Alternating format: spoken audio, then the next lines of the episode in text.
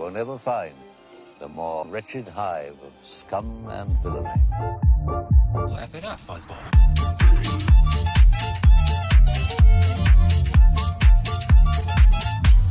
What's up, guys, and welcome to episode two of the Beltway Banthas podcast, Star Wars podcast coming at you from the very hive of scum and villainy in our very own galaxy, Washington, D.C. I'm your host, Tirso Perez, and joining us today is my equally good co host, Stephen Kent. How are you, man? Well, I'm doing well. till I learned I was just a co-host, Yeah, uh, just a, a measly, lowly there's nothing wrong with being a co host. co-host. I thought I was a pilot of this show. Well, You're relegating me to C-3PO status. Well, if you, it depends on how you look at it. I really think R two D two was just the rebellious co-host to C three PO. Who do you think is the boss in that in that relationship, though?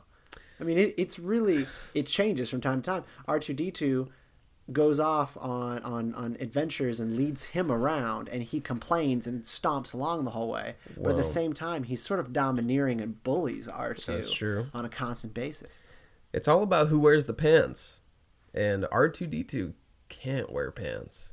so let's get real. Off to a good start here. Well played. How was uh how was your week, man? Yeah, my week was all right. It's a it's a busy time in my world. Uh, being a Washington D.C.ite, I don't know if that's an actual thing people We'll make say. it a thing. It's a Hey. thing now. Beltway Banthas. Uh, yeah, it's it's a busy time of year with the election going on, so my head's just about to explode. Uh, my wife had surgery this week, so it's just been it's just been stressful. Yeah, man. But I'm happy to be here. Cool. All right. Um. Well, thanks for asking me. My week was great. I don't care how you are to yourself. that was my very passive aggressive way of How telling you. How are you? No, man. You, you need someone to tell you.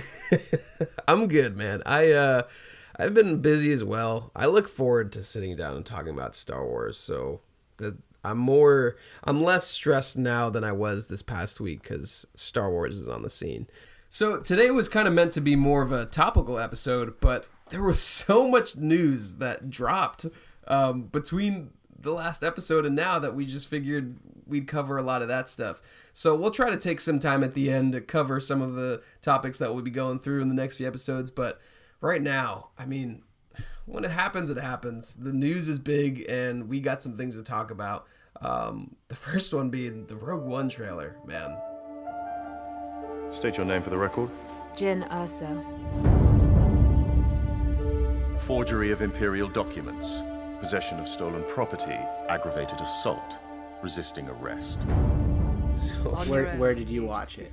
I, where were you when the Rogue One trailer dropped? I know where I was. I pulled my car over. Uh, Were you in yeah. traffic? I I was I was on my commute um, into DC. yeah. and um, you know, like any good commuter, I was on the web, of course. and keeping so, it real. So I, uh, I I saw on my news feed that people were sharing the trailer. So, like a good commuter would, I pulled the car over to the side of the road. I plugged it into my auxiliary, and I let it play. Yeah. Uh, traffic and commute be damned. It was amazing.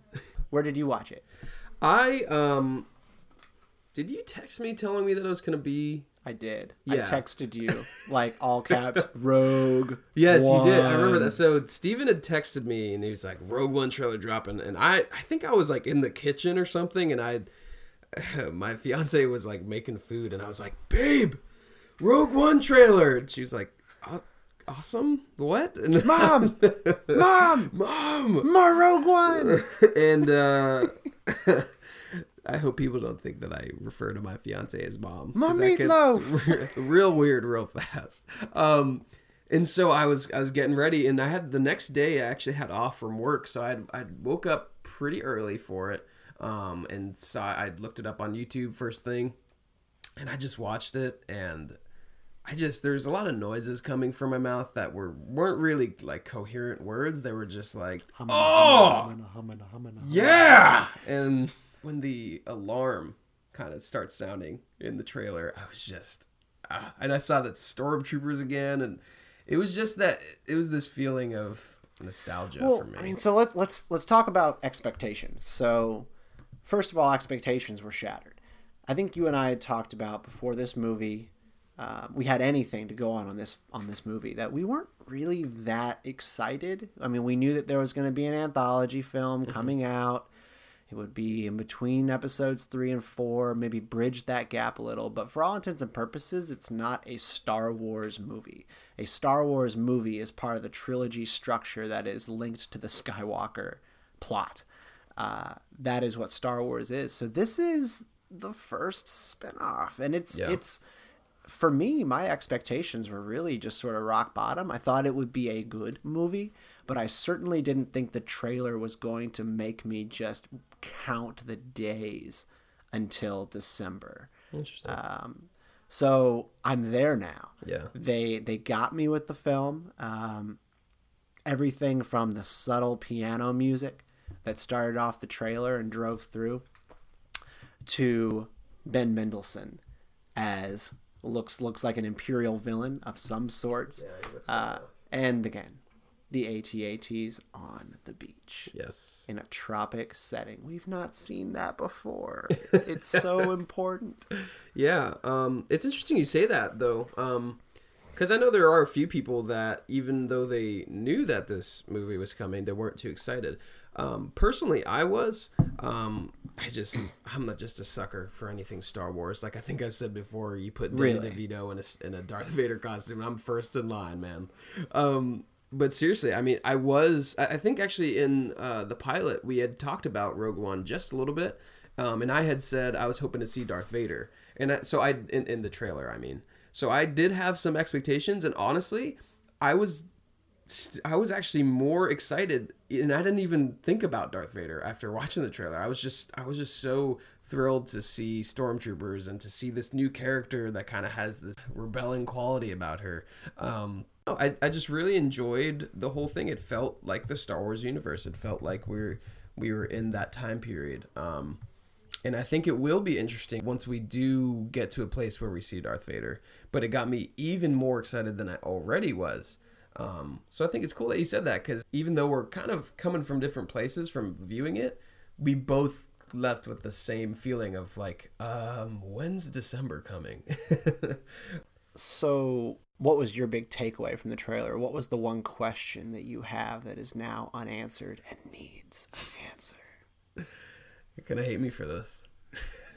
I could I could never hate you. I appreciate that, man. Um, honestly, okay, there's a few. Can I do like two, maybe? Can I Go do that? Go for it. It's your it's your, it's your show. Right. I, thank you. You're the host.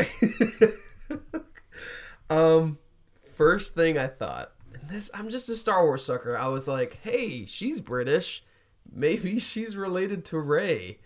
And I know, just uh, just give me a chance. Um, she really kind of looks and and sounds like her. And I know it's kind of like, oh, Tirso is Br- she's British and she's a girl. Obviously, she's really. It's just my. It was just a thought, man. All right. And okay, my second thought was, I can't wait to see Vader because I I really. I was interested in these new characters. I like that it was set in a universe that I was familiar with, but I was like, "Where's Vader, man?" Well, so they actually they actually are reporting in the independent uh, .uk that they do have a uh, someone cast to play the role of Vader. Uh, it's reported that Spencer Wilding of the Doctor Who series and Guardians of the Galaxy uh, may be under the armor. So somebody's going to be wearing the armor, um, and it is not going to be who we are uh, familiar with, David Prowse or Hayden Christensen. So um, it's looking like Spencer Wilding has been cast. So the fact that they are reporting on a casting leads again to the the idea that he's going to be in there. I know there had been some rumor and chatter that he's going to be in there in an, in an action role, slaughtering some rebels using the Force in ways that we have not seen him before. But who is the hooded figure in the trailer? Um, Darth Vader does not wear a cloak or a hood unless he's, I don't know, dressed down, which I don't think he does. No. Uh, and also that hooded figure in the trailer kneels and is very large, very broad shoulders. Uh, it's not the emperor. Um, everything I, I'm looking at the the screenshot right now, and it's it's just not the emperor. The Is that is that confirmed? that it's not the emperor. Yeah. Well, no one's confirming anything. Oh, why you gotta be? You tell me like you know, man. No, no, it's it's it's. I'm looking at the picture. That's not Palpatine. It's Okay. too too tall. Shoulders are too broad, and also it is a cloak slash cape. That that's not the same. All right, I know. It just it can't be. Uh, and th- the person kneels. this is a very strong opinion you have. I. I have a very strong opinion about this, but I think what's really important though is that these royal guards, the imperial, the imperial royal guards, are are already in there. They're standing with something of great importance when this person enters, and to me that looks like a Bacta tank. Um, I don't I don't know what you thought it was. It's a beam of light, but it's pretty reminiscent of a Bacta tank or some Oh, sort yeah. of medical technology. It's totally a Bacta tank. what the heck's in the tube, Tirso? All right, I'll tell you what. I'll tell you what, Steven. Zordon. Okay. Power Rangers. Assemble. Good God, you lost so much respect for me just right now. um, okay, listen. I think, you know what? I'm gonna be as confident as you. No, I can't do that. Um, I think that it's Sidious. All right. In the tube. Now, f- no, on the ground, kneeling in front of the tube. Um, now f- you got to follow me here. All right. We do know that the Plagueis book. If you've read the Plagueis book, you know what I'm talking about. Amazing book, amazing story. If you haven't read it, pick it up on Audible.com or wherever. It is part of the Legends line. it's part, yeah, and that's what I was gonna get to, Steven, is uh it's no longer considered canon. Um and if they are taking certain aspects from legends in terms of characters and storylines, then we know that there's a good chance Plagueis is gonna be in the Star Wars universe in some way, shape, or form, or alluding to that with Snoke. Now, this leads to something that we were talking about pre-podcasting is that I was in a conversation with some of my friends and they had said, "Look, man, Disney doesn't make movies. They're not in the movie making business just for the sake of making them. They're very aware of the dismay that the prequels caused to a lot of fans. They're very aware what it means when you say, we're making a Star Wars film that's a prequel in today's day and age. So for them to take this huge risk to go back and make this film means that they're going to do some pretty heavy story building things. Now here's why I think it's Sidious. You got to follow me here. I think what they're doing with this film is not just making a movie about how they got the plans to the Death Star. Because as much as I would still watch that film and it would still be interesting to me, I think that the characters and the people and the story arcs in this specific movie is going to play a big role in what we see going forward in the Star Wars films. So if you're still following me here, I really think that they're going to create a new canon for Plagueis where you have Sidious bowing before his body in a Bacta tank. Why would he be in a Bacta tank? Because Sidious injured him or killed him. Maybe he's keeping his body. I don't know. Sith are into weird things, right? We already saw a resemblance of a Sith character praying or, or worshiping a figure of, of the dark side, i.e., Kylo Ren talking to Darth Vader's mask. What if we have a scene where we see Darth Sidious kneeling to the dead body, presumably, of Plagueis, and he's like getting some kind of weird spiritual force power from it. And that's kind of they, they kind of go from there. Now I know you're making a you're grimacing. You're grimacing right now, but it you gotta Grimacing with great respect. it's it's a solid well i think it's a solid idea because it's, it's it's hooded it's gotta be it's gotta be my boy City. so, okay. Where do I begin? two things. okay One, we weren't supposed to have a debate, but but two things. This was not in the show notes, but two. i rebel that's what i do I don't rebel. follow the show Sith, notes. Sith Inquisitors, okay, or Imperial Inquisitors. These are now part of the regular canon and ingrained into the fan base uh, right via Star Wars Rebels. Um, great show the the Imperial Inquisitors are part of the story now. They are servants of the dark side who who do work for Vader. hunting down Jedi, hunting down rebels. It would make sense that if they are going to use Star Wars Rebels to bridge all of these things together, which they are using it as a tool to tie everything together if you want to go and get all the story that you can. Um, it might make sense that they finally introduce to us who some of these uh, get your hands dirty kind of people are in the Empire. Now, I think it might be a little bit uncomfortable because for the casual fan who does not follow all this stuff except for what they see on the uh, the silver screen, seeing a apprentice or a inquisitor might be confusing to them, especially since all they know is that there's Vader, there's the Emperor, that's it. So I'm a little bit skeptical that Disney will bring in inquisitors because I think it will be confusing to the Yeah. ge- the general population. agree. Um, but to all of us, we'd be like, oh, well, that's common knowledge. You know, Yeah. there's all of these Sith inquisitors that are learning under them. Um, but I'm I'm reluctant to say that that's the direction they're going to go. On the Plagueis thing, like I, I said, I even said on the last episode that I completely subscribe to the idea that Snoke is Plagueis. Right. The only thing that really undercuts that, and I think and undercuts what you're saying, is that like, are we to believe that Palpatine was that much of a failure at what he said he did? He said he killed his master in his sleep, and Palpatine is the greatest, the greatest villain mm-hmm. of all time, and for him to have said that he killed his master in his sleep and have failed in some way, whether he knows about it or not, in the context that Snoke is Plagueis and survived all the Imperial years, uh, I think that undercuts the the, the coolness of uh, of the Emperor. Sure. And we also learned in the Star Wars Aftermath uh, book that the Imperial generals they, they spoke specifically about you know we need to go to the outer reaches of the galaxy, the far reaches where the Emperor has established outposts to search for the roots of the dark side.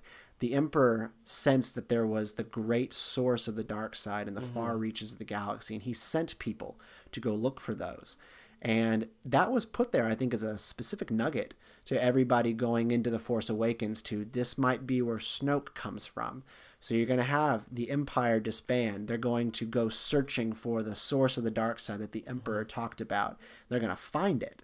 Mm-hmm. It's Snoke. And Snoke guides them back to being the First Order, organized and ready for action. Mm-hmm. Um, I mean, that's that's just why I'm I'm reluctant to say that Plagueis is going to have anything to do with Rogue One. I think that there's I think there's probably just going to be something underwhelming in in that Bacta tank. but I I'm curious as to who that that cloaked figure is. I think that's the big outstanding thing. And the other big question is Ben Mendelsohn's character. Right. The white robes, the white uniform. He he looks amazing. Oh yeah. Great, great actor. Um, I, I will be honest, I've only seen him in one thing, the Netflix series Bloodlines, um, and it just crushed me. His performance was fantastic and disturbing, scary. He's this guy who looks very plain, very just underwhelming. Uh, but when he gets sinister, he gets real, real sinister. Um, so I think he's just going to blow everybody away in an Imperial role. What is unclear as to what his rank is. There's talk that he is Tarkin. There's talk that he is Grand Admiral Thrawn. There's also talk that he is part of the Imperial Intelligence Agency and that he could be sort of in the spy role, conducting uh, intelligence on the rebellion. What do you think? Uh, in in terms of who Ben Middleton is, Yeah, um, I don't think he's Tarkin. Um, I don't. he is wearing a Grand Admiral. He's he's wearing Uh, what we know outfit. as a Grand Admiral Yeah. outfit, but again, it's, it goes back to the canon versus legends thing. Right. Um, the only Grand Admiral that we ever saw was Grand Admiral Thrawn, and that's no longer really a thing.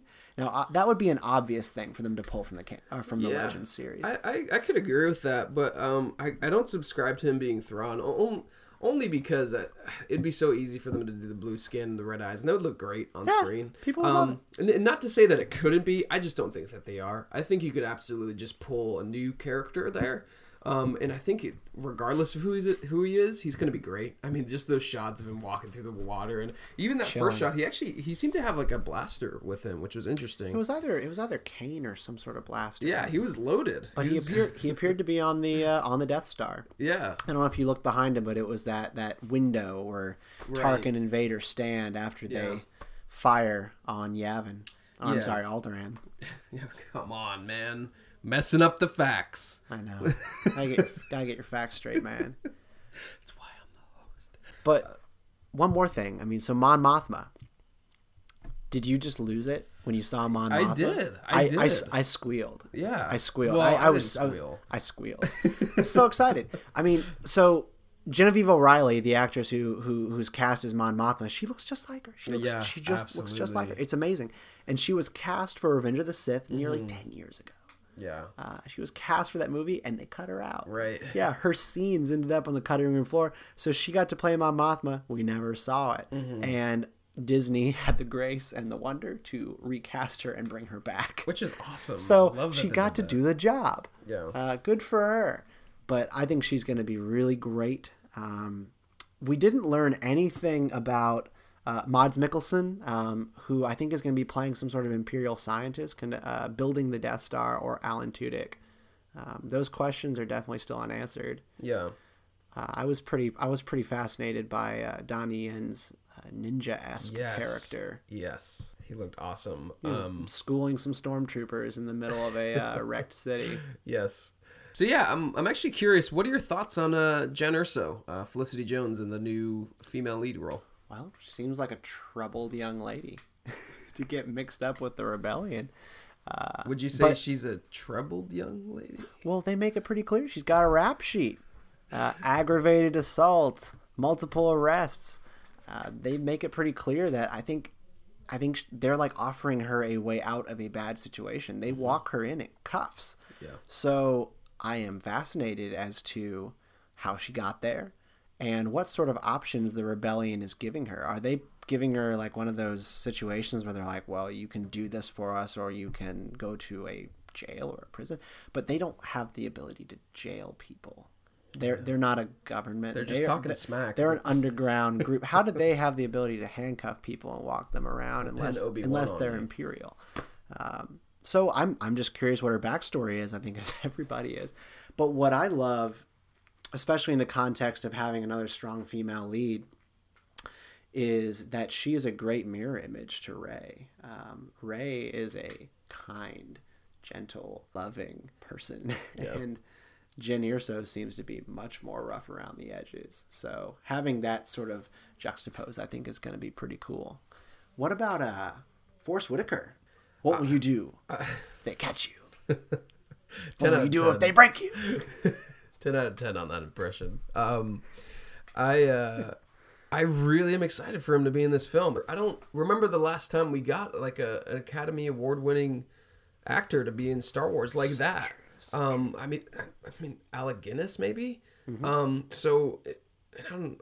You'll have to fact check me on that. I don't know if he actually won a, an Academy Award. He was an amazing actor though. He was, he was a renowned, decorated actor Yeah. that brought credibility So to to think- the first Star Wars movies. So. yeah to, to think that we have that kind of talent in this kind of more gritty dark star wars film is exciting i'm like dude i want to see what because he looks kind of like a, uh, a little bit of a bounty hunter he has this like breath Yeah. thing and these like shoulder pads and this He's- really cool he's beat sword. up. Yeah so i'm, I'm interested to see uh, what kind of role he plays um and uh, there's a few other characters I don't know their names, uh, but kind of the guy with the jacket and kind of leaning back in the corner. Yeah, he's he's sitting there grinning while she's getting grilled by Mon Mothma and the other general. I'm I'm interested to see how they take these characters um, and develop them because I think the and this kind of transitions to my next kind of I guess I would say problem with this movie might be is just that these characters might not make it to the end of the movie, right? Because um That's very possible. and because what I don't want to happen is to have an inconsistency with, which I don't think they will, but I don't want there to be an inconsistency with the rest of the Star Wars films, and that's that's why earlier when I was discussing the cloaked figure, I. I don't want them to introduce too many new concepts because then we'll have kind of the Qui Gon Jinn syndrome, as they like to call it, where Yeah. it's like, let's introduce this big story arc and then it means nothing for later, where you're kind of like, why wasn't Qui Gon? yeah, all the all the mentions of Qui Gon in the original films. Yeah, I think that's going to be a huge thing that they, they have to be careful of. Yeah. Um, this film has to start. Actually, I don't really care where they start it before they find the Death Star plans. They've mm-hmm. learned about the weapon itself, and they know that they're going to start using it. So they need to go on a mission to get the plans so that they can learn how to disable it. This movie has to end with Darth Vader chasing after the Tantive Four and going after Leia. So these spies that they're going to send to get their hands on the Death Star plans, they're going to hand them off to Leia, and then Darth Vader's going to be on their tail. So either these characters bite the dust or they disappear. Yeah. I don't think the latter is very likely. Um, Jenny or so, I, you know, there's this speculation, you know, swirling that she might be a spy because they showed her in a Tie Fighter pilot uniform at the end of the trailer. I think it raises some interesting questions based on the way that they they shot the trailer and sort of left it with that dark ending. What will you become? Yeah. um, that she could maybe switch sides. Maybe she's a, a self preservationalist. Um, maybe she's gonna see at the end of the day like, yeah, sure, I'm I'm wanted to join a rebellion, but really what I just wanted was power. Yeah. Um, so I don't know. Maybe she'll maybe she'll jump sides to save herself, or maybe they all die uh, when Vader gets on their tail, and Vader lets them get away, so that he can then track the plans to where they go and then crush the rebellion. And that plan blows up in Vader's face. Right. Um, no pun intended.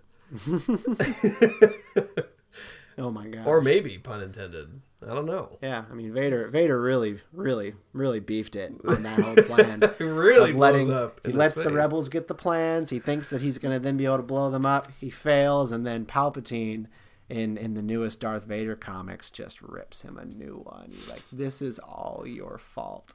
I blame you for this 100, percent and I blame you for this, Darth Vader, because there's no one else alive to take the blame." Poor Vader. poor, Poor guy. poor Vader. So I want to play a little game of over under. All right. Um, over under forty percent that we see Obi Wan Kenobi make a cameo in this film. under, okay. way, way under, Okay. Wait. Wow. Okay. Over under ten percent. under, Wow. All right. under. I say I say over ten percent because I don't know. I really want So- to see so- Ewan McGregor, man. you think that this movie that they're not going to tie into the other films is going to have Plagueis, Obi Wan? You're you're putting words in her mouth. Okay, let me continue with this. All right, let me just over under. Jyn Erso is somehow connected to Captain Phasma. Twenty percent over under twenty percent. under. He's just shooting him down. I say over. I say over. I say under. All right. Okay. One more. I like this game. One more. Uh, over under fifteen percent.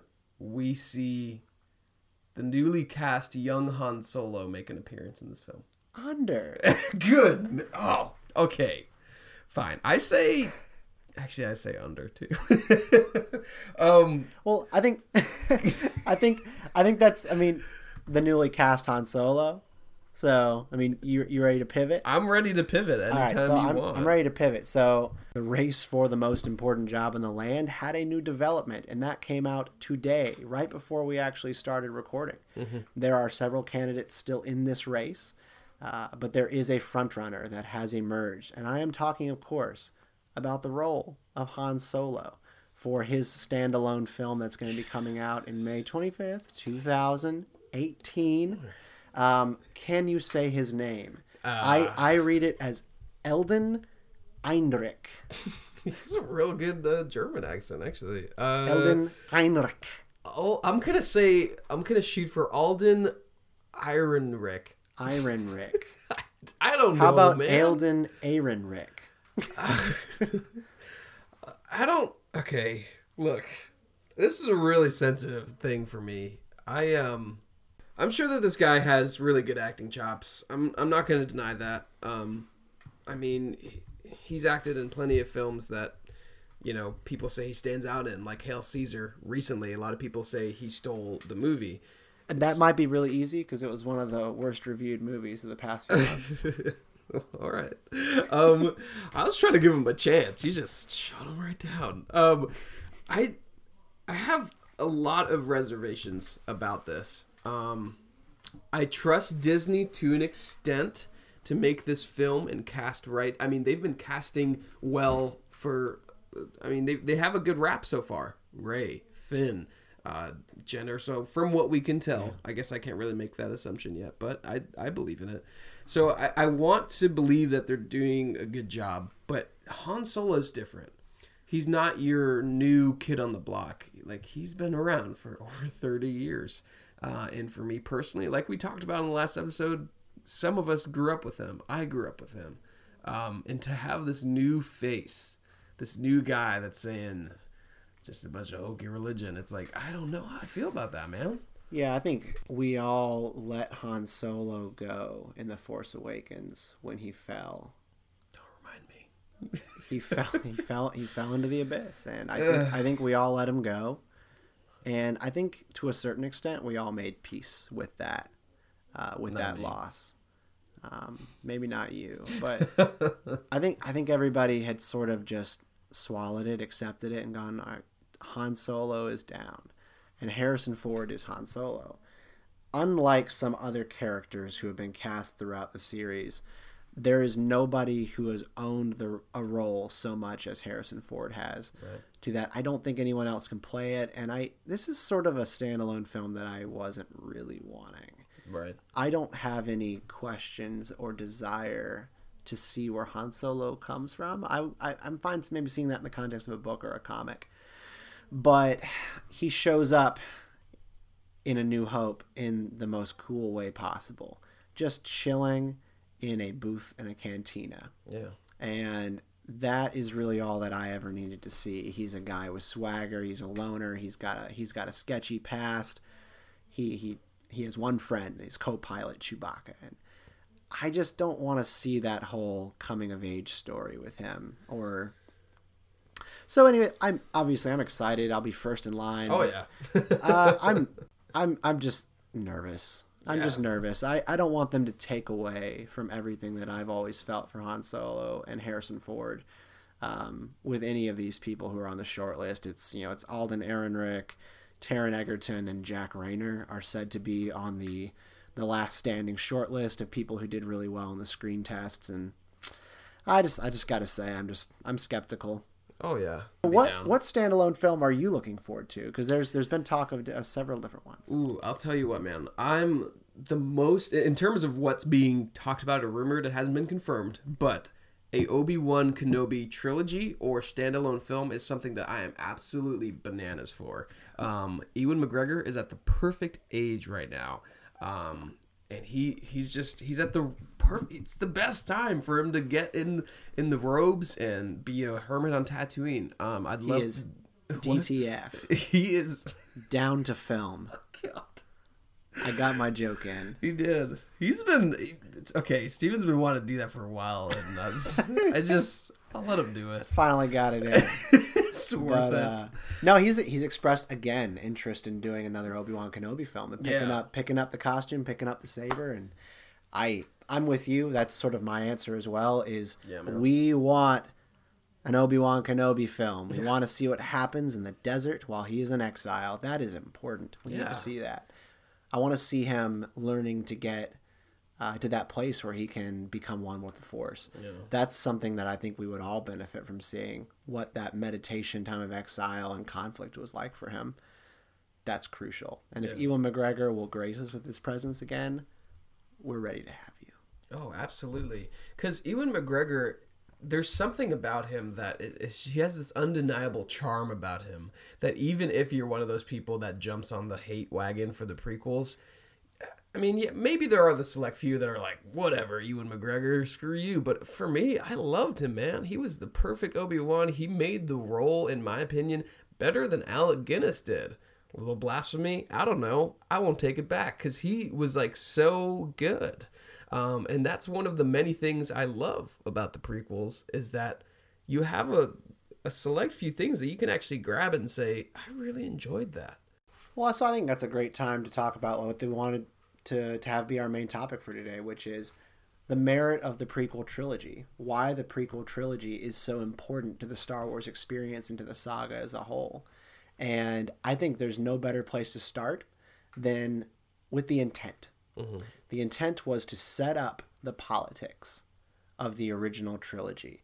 How did we get from a democracy that Obi Wan Kenobi described to Luke Skywalker in his home on Tatooine to the dictatorship and the time of oppression that we now know under the Empire? Uh, one of the most important things to remember is that George Lucas made very clear in an interview. I think it was I think it was in the late 90s. He basically was alluding to Emperor Palpatine as a Nixon figure, and he wanted to remind the audience in this crowd Palpatine is not just some random dark lord who appears in Return of the Jedi. He's a politician, and seeing that he dealt with a democracy, and Palpatine was a senator who was working his way up to the top to then take away everything that this republic had ever stood for, is important to the context of the of the original trilogy. So seeing Palpatine start in Episode One as just this senator who seems to have good intentions and wants to help and aid democracy and help the people of Naboo whom he represents, seeing the way that he's twisting the system from the inside changes everything.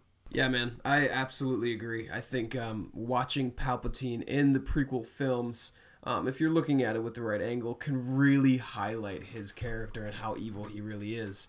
Um, I believe it's absolutely important to see uh, how intelligent he was to invade the system, manipulate his way to power, and ultimately take everything over. It was a smart, intelligent way of coming to power, um, and something that ultimately feeds and is completely important to the prequels. But ultimately, these are the things we're going to be covering in the next few episodes here. Um, we're going to take the time to pick apart each individual film from the prequels and talk about why they're important um, and what makes them so special to the saga as a whole. But for today, that is all the time that we have. Thank you again for tuning in to another episode of Beltway Banthas. Uh, you can follow us on Twitter at Beltway Banthas, and please hit us up on Facebook. Shoot us an email at beltwaybanthas at gmail.com. We really would love to hear from you, your thoughts, reactions, questions, ideas for future episodes. And we soon are going to have some guests coming on the show, special guests from the Beltway who can comment on Star Wars in a whole new way and bring some insight that maybe no one had ever really felt or thought of before. Um, but again, thanks for tuning in, and we will see you next week. F it up, fuzzball.